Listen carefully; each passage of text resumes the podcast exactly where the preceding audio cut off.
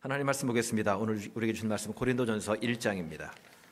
올해부터 고린도전서를 강의합니다. 고린도전서 1장 1절로부터 9절까지 말씀입니다. 고린도전서 1장 1절로부터 9절 신약 성경 263쪽입니다.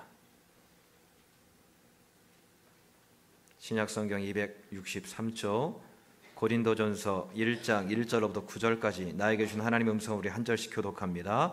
하나님의 뜻을 따라 그리스도 예수의 사도로 부르심을 받은 바울과 형제 소수데네는 고린도에 있는 하나님의 교회 곧 그리스도 예수 안에서 거룩하여지고 성도라 부르심을 받은 자들과 또 각처에서 우리의 주 곧 그들과 우리의 주 되신 예수 그리스도의 이름을 부르는 모든 자들에게 하나님 우리 아버지와 주 예수 그리스도로부터 은혜와 평강이 있기를 원하노라. 그리스도 예수 안에서 너희에게 주신 하나님의 은혜로 말미암아 내가 너희를 위하여 항상 하나님께 감사하노니 이는 너희가 그 안에서 모든 일 곧 모든 언변과 모든 지식에 풍족함으로 그리스도의 증거가 너희 중에 견고하게 되어 너희가 모든 은사에 부족함이 없이 우리 주 예수 그리스도의 나타나심을 기다림이라. 주께서 너희를 우리 주 예수 그리스도의 날에 책망할 것이 없는 자로 끝까지 견고하게 하시리라. 같이 읽습니다. 너희를 불러 그의 아들 예수 그리스도 우리 주와 더불어 교제하게 하시는 하나님은 미쁘시도다. 아멘. 역사는 인사하겠습니다.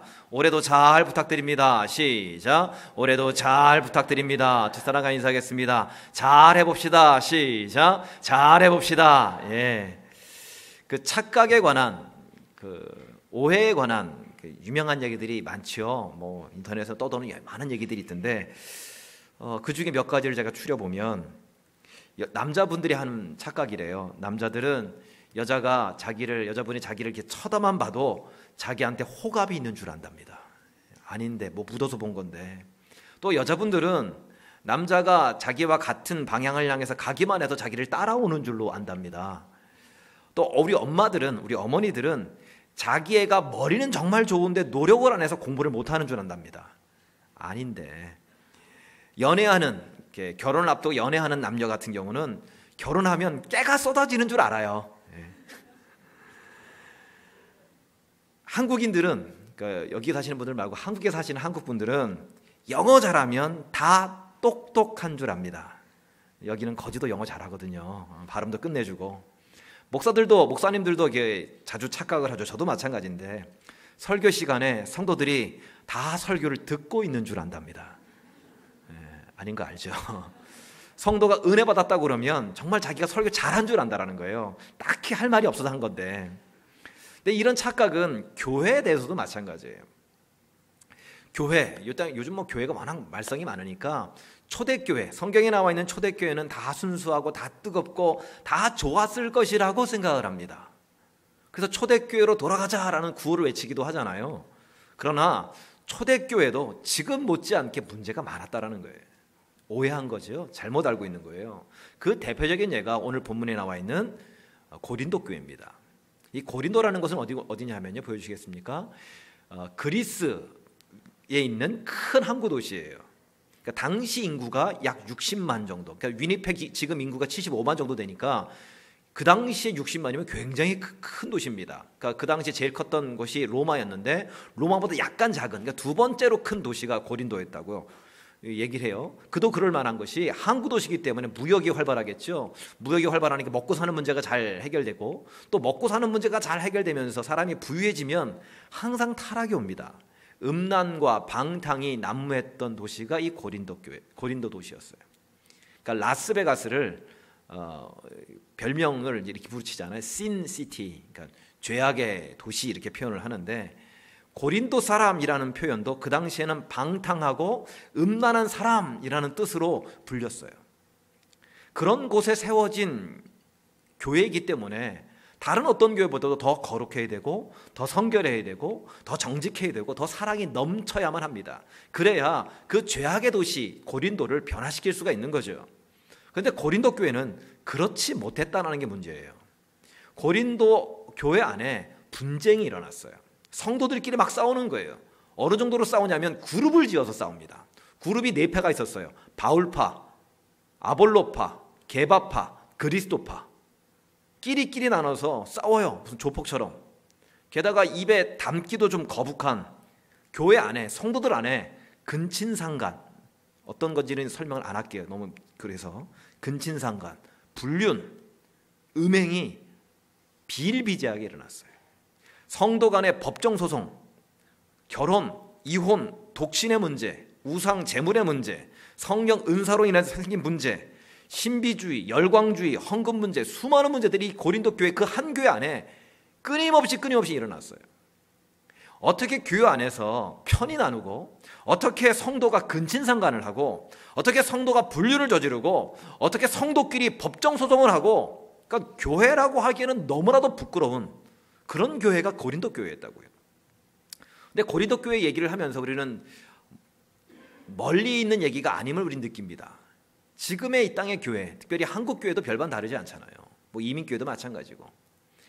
9시 뉴스에 교회들의 비리가 나오고 담임 목사지 세습에 대한 뭐 100번 토론 그런, 그런 얘기도 나오고 그것이 알고 싶다. 저는 알고 싶지 않아서 자꾸 알고 싶다 그래 가지고 고발 프로에서 나오는 목사들의 비리 그게 다 폭로가 되고 한국 교계를 이끌어갈 차세대 리더로 불리던 목사님들이 학위 문제, 성추행 문제로 퍽퍽 예, 쓰러져 버리셨고 존경받던 목사님들이 돈 문제와 세습 문제로 지금 뒤끝이 안 좋아요. 끝이 아름답지 않아요.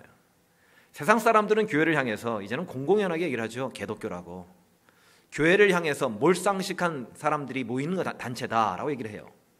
교회마다 세워진 네온 사인, 그 네온 그 십자가 있잖아요. 우리 교회도 있는데 그 십자가를 향해서 불 켜진 무덤이다라고 불러요. 이런 비난을 듣는 한국 교회 그리스도인으로서 참 안타깝죠. 목사인 제 입장에서는 많이 화가 나요. 부끄럽기도 하고 바울은 더 했을 거예요. 왜냐하면 더, 고린도 교회는 바울이 세운 교회거든요. 목숨 걸고 전도해서 세운 교회가 고린도 교회예요. 당연히 호되게 야단을 치고 비판하고 꾸짖어야 되는 것이 맞지요. 마땅해요. 그럴 만한 자격이 바울에게는 있었어요. 그런데 바울의 반응이요. 뜻밖의 반응을 보여요. 자, 확인해 볼까요? 4절입니다. 시작. 그리스도 예수 안에서 너희에게 주신 하나님의 은혜로 말미암아 내가 너희를 위하여 항상 하나님께 감사하노니 실컷 욕을 해줘도 부족할 판에 너희들 너, 너희 그 고린도 교회 때문에 고린도 교회 성도들 때문에 내가 항상 하나님께 감사한대요. 칭찬을 해요. 상식적으로 말이 안 되는 거잖아요. 분명히 엄청난 죄악이 있어요. 바울이 이것을 덮고 가겠다는 얘기가 아닙니다. 나중에 그걸 다 들춰내요. 근데 그 얘기를 들춰내는데도 불구하고 너희들 때문에 항상 감사하대요. 상식적으로 이해가 되지 않는 얘기입니다. 그런데 거기에는 분명한 이유가 있어요. 오늘 좀 그 얘기를 나누려고 그래요. 바울이 고린도 교회에 대해서 항상 하나님께 감사할 수 있었던 이유가 뭐냐? 첫 번째입니다. 시작. 예수 그리스도 때문이다. 예수님 때문에 결코 감사할 수 없는 상황에 감사할 수 있는 그들의, 그들을 향해서 감사하대요. 사람은요, 그, 그 사람이 말하는 것을 들어보면 그 사람이 어떤 것에 관심이 있고 어떤 것으로 그의 생각이 가득 찼는지를 느낌이 와요. 대충 알 수 있습니다. 거의 맞아요. 그 당, 생각이 당구로 아시죠? 당구 스포츠 당구로 가득 차 있으면 사람 머리가 다 당구알로 보인답니다. 빨간 알, 파란 알, 노란 알, 까만 알 다 이렇게 보이는 거예요. 또 생각이 골프에 가득 차 있으면 모든 것이 다 골프와 연결이 되는 거예요. 그래서 어, 기도할 때도 이렇게 손을 모고 이렇게 기도해야 되는데 자꾸 어드레스를 잡으면서 이렇게 기도를 하게 되는 습관이 생길 수도 있다라는 거예요. 그러니까 생각하는 것이 생, 그 사람의 행동을 지배해요. 생각하는 것이 그 사람의 말을 지배한다고요. 바울은요 온통 무엇으로 가득 찼느냐 생각이 예수 그리스도로 가득 찼어요. 본문에도 이것이 그대로 나, 드러납니다. 예수 그리스도라는 표현이 1절부터 9절 짧은 구절인데도 무려 아홉 번이나 나와요. 그러니까 한 절마다 다 한 번씩 했다라는 거예요. 또 여기에 하나님, 주님, 뭐 아버지 뭐 이런 표현까지 합치면 모두 14번 나옵니다. 그러니까 편지의 이 인사말 부분이거든요. 편지의 인사말 부분인데도 불구하고 단어 하나 지날 때마다 예수 그리스도, 하나님, 주님이라는 말이 계속 나왔다라는 거예요. 이것은 누구라도 눈치챌 수밖에 없는 거죠. 야, 바울은 예수 그리스도에 정말 미쳐 있는 사람이구나. 예수 그리스도에 정말 올인한 사람이구나. 누구라도 눈치챌 수 있어요.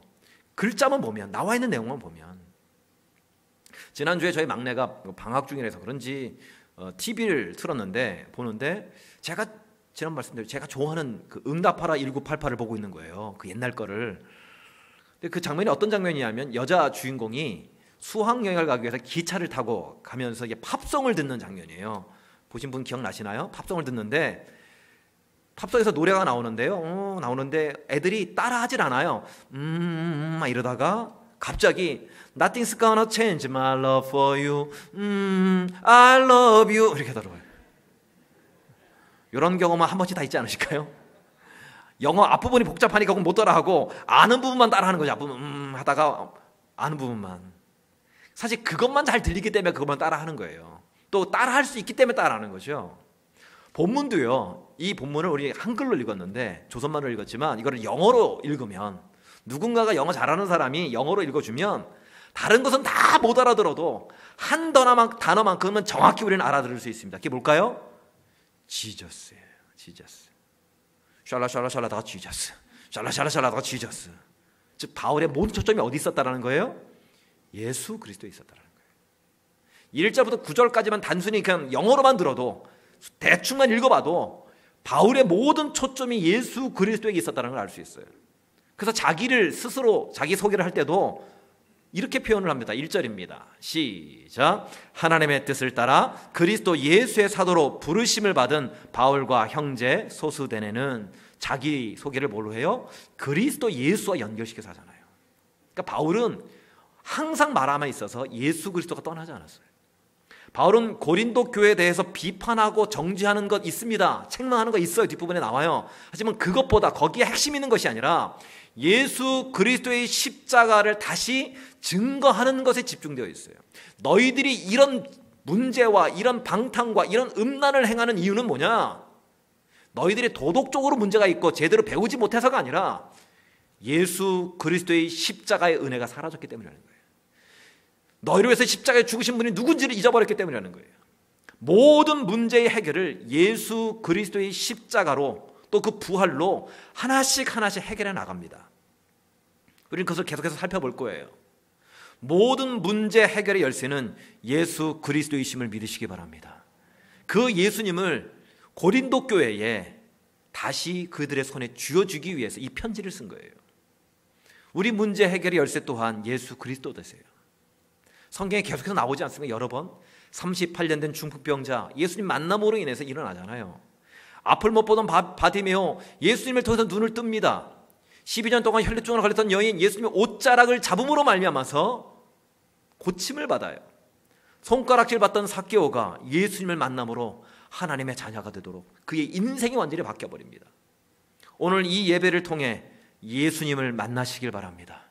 혹시 내 삶 가운데 고린도 교회들처럼 고린도 교회 성도들처럼 나를 위해서 십자가에 죽으신 그 예수님을 잊어버리고 계시다면 오늘 예수님을 통해서 막혔던 길이 열리고 풀리고 해결되는 저 여러분 되시기를 주님의 이름으로 축복합니다.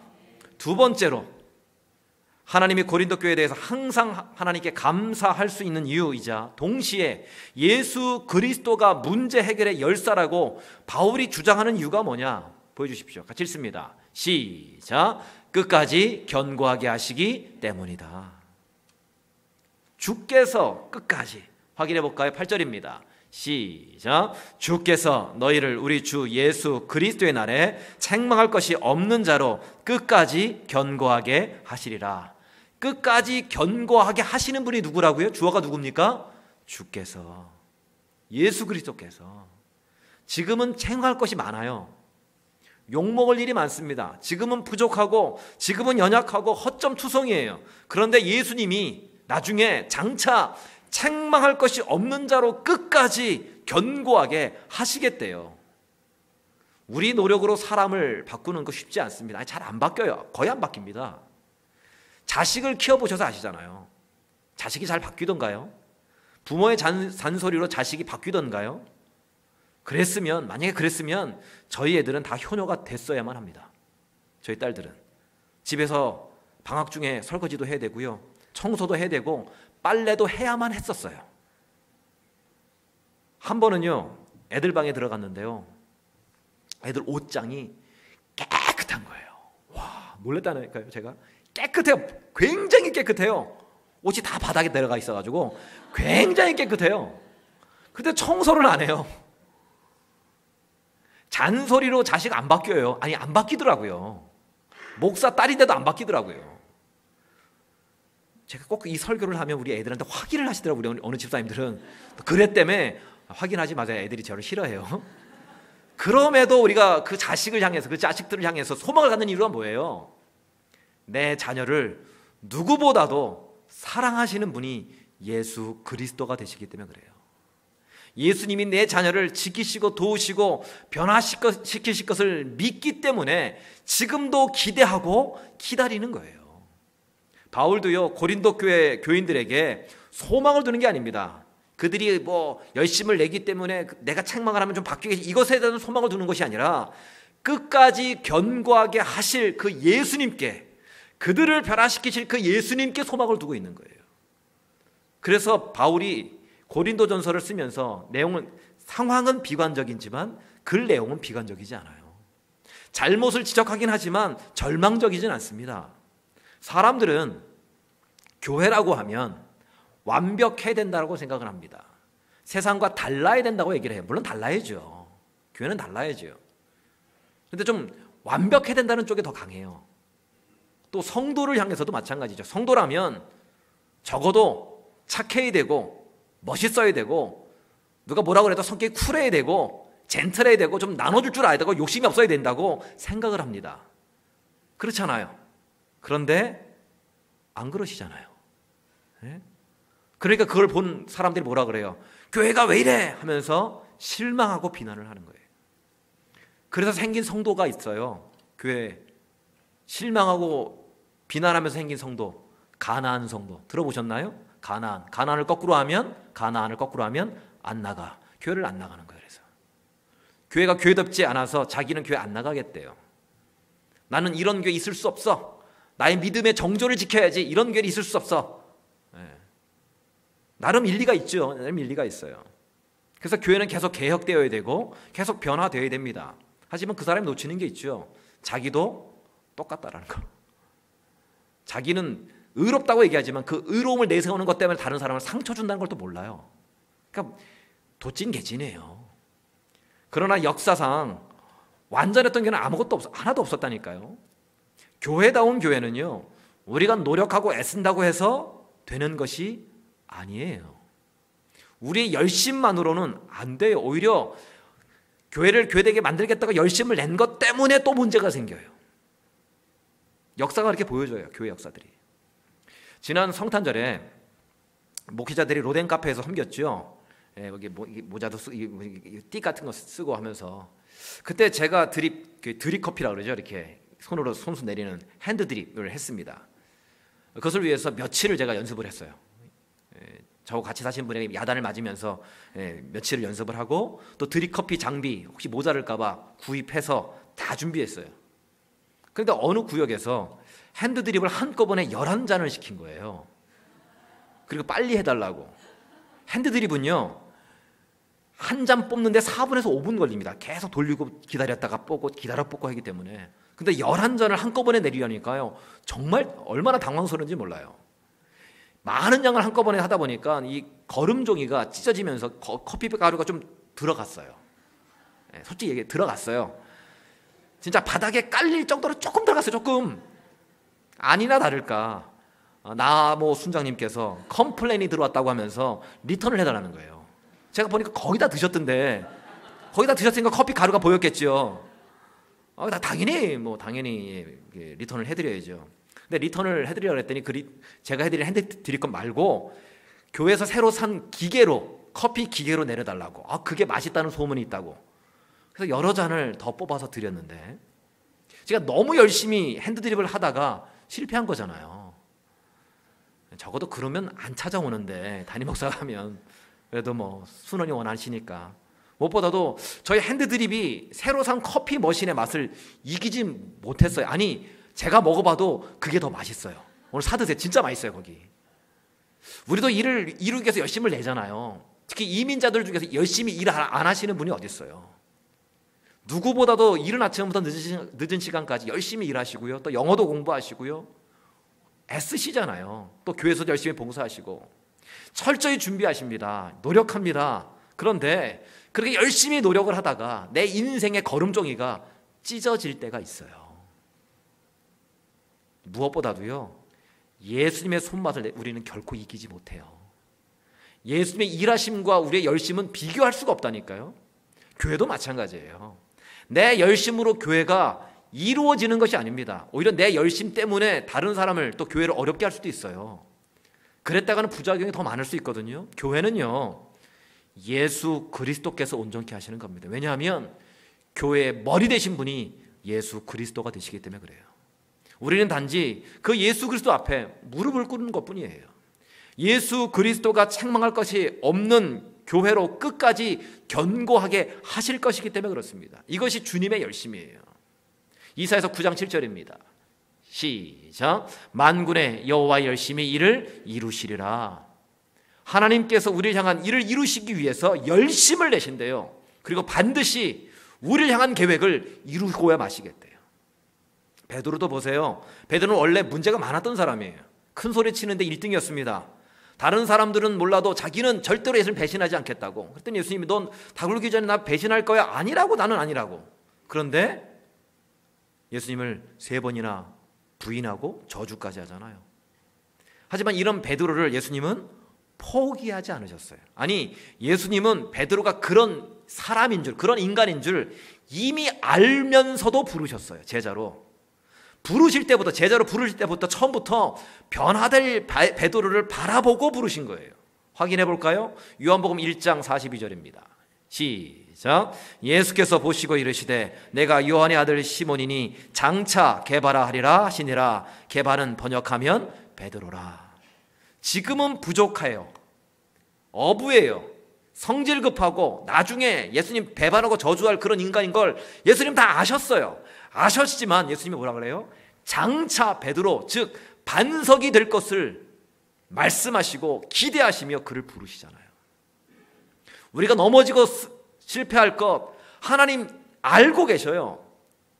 내가 말씀대로 살겠습니다. 결단하고 송구영신 예배 때 내가 그렇게 살겠습니다. 부르짖어 기도했음에도 불구하고 넘어질 것 알고 계세요. 그럼에도 불구하고 그런 존재 있는 것을 우리가 하나님 알면서도 우리를 부르셨어요. 왜요? 주께서 우리를 끝까지 견고하게 하실 것이기 때문에. 나의 인격이, 나의 의지와 나의 결단이 그렇게 되는 것이 아니라 내 안에 계신 예수 그리스도께서 그렇게 만드실 것이기 때문에. 실제로 사도행전 2장에서 성령의 충만을 받고 베드로가 설교 한 번 했더니 3천 명, 또 설교했더니 5천 명, 또 설교했더니 숫자를 셀 수 없을 만큼 많은 사람들이 예수 그리스도를 믿겠다고 나왔어요. 교회 전승에 따르면 베드로가 순교당할 때에 감히 예수님처럼 죽을 수 없다라고 해서 거꾸로 십자가 못 박혀서 죽잖아요. 이것이 장차의 은혜예요. 주께서 우리를 책망할 것이 없는 자로 끝까지 견고하게 하신대요. 우리의 모습을 보면 부족함이 많죠. 사업도 그렇고 관계도 그렇고 건강도 그렇고 그러나 이것들 때문에 절망할 수 없다라는 거예요. 내 안에 계신 예수 그리스도께서 나를 끝까지 견고하게 하셔요. 붙드셔요. 그래서 우리는 다 공사 중인 거예요. 공사하시죠? 공사할 때 먼지 많이 나요. 소문도 많이 나고요. 문제가 많아요.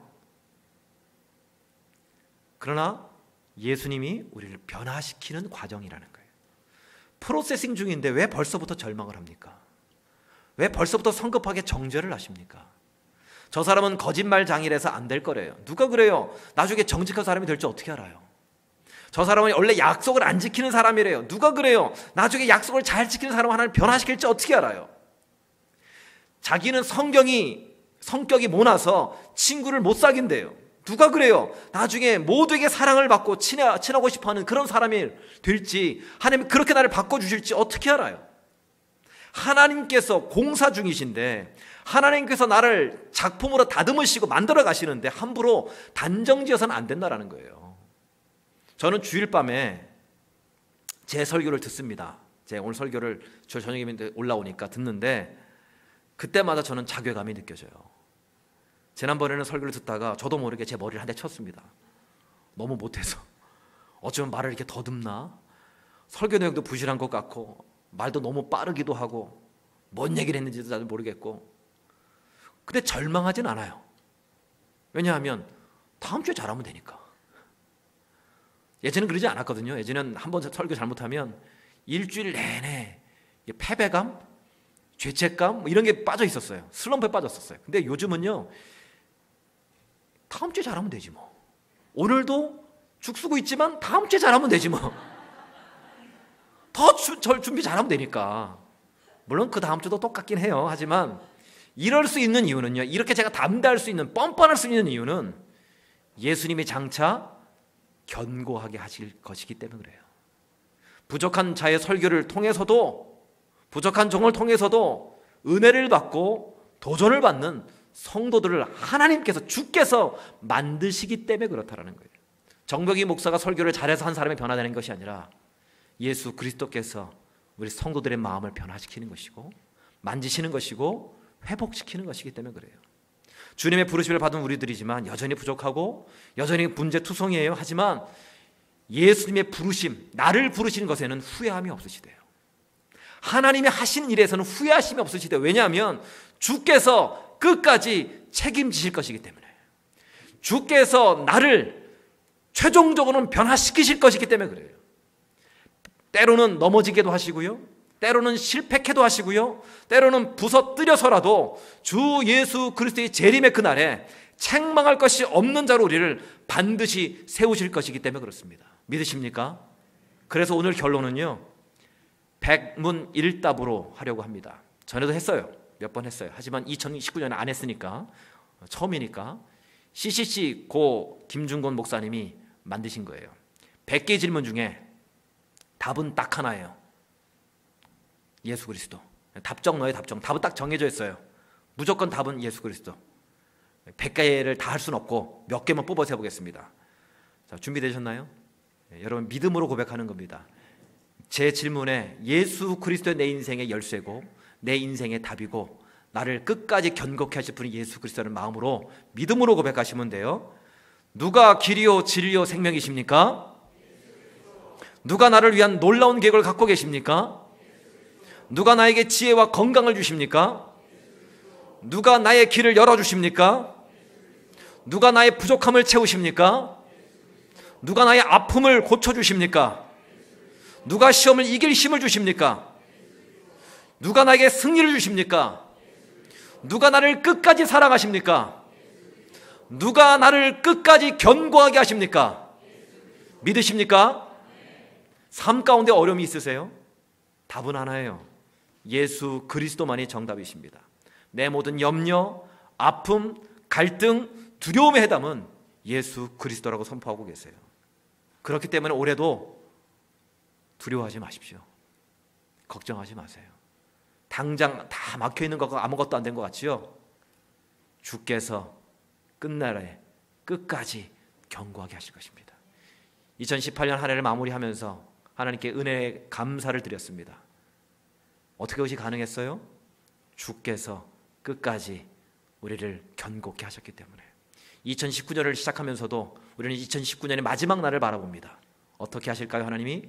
주께서 끝까지 우리를 견고케 하실 것입니다. 이 믿음 가지고 고백하는 저 여러분 되시기를 주님의 이름으로 간절히 축원합니다. 이제는 우리 주 예수 그리스도의 은혜와 하나님 우리 아버지의 사랑하심과 성령님의 의료통 충만하심이 내 삶의 고린도 교회처럼 절망이 있고 분쟁이 있고 아픔이 있고 소망이 없었, 없는 것처럼 다 무너져 있다 할지라도 주께서는 그 모든 것 때문에 우리가 명할, 무너지는 것이 아니라 주께서 끝까지 우리를 견고케 하실 것이라는 그 믿음 우리 임마누 교회 여전히 부족하고 연약하지만 37년 동안 지키시고 인도하셨던 주께서 끝까지 견고케 하실 것이라는 그 믿음 가지고 2019년을 살아갈 우리 믿음의 믿음, 믿음의 임마누께 모든 성도들 머리머리 위에와 이들의 가정과 일터와 학업과 자녀 위에 이제로부터 영원까지 함께 하시옵기를 간절히 축원하옵나이다. 아멘. 높이 새 능력의 그 이름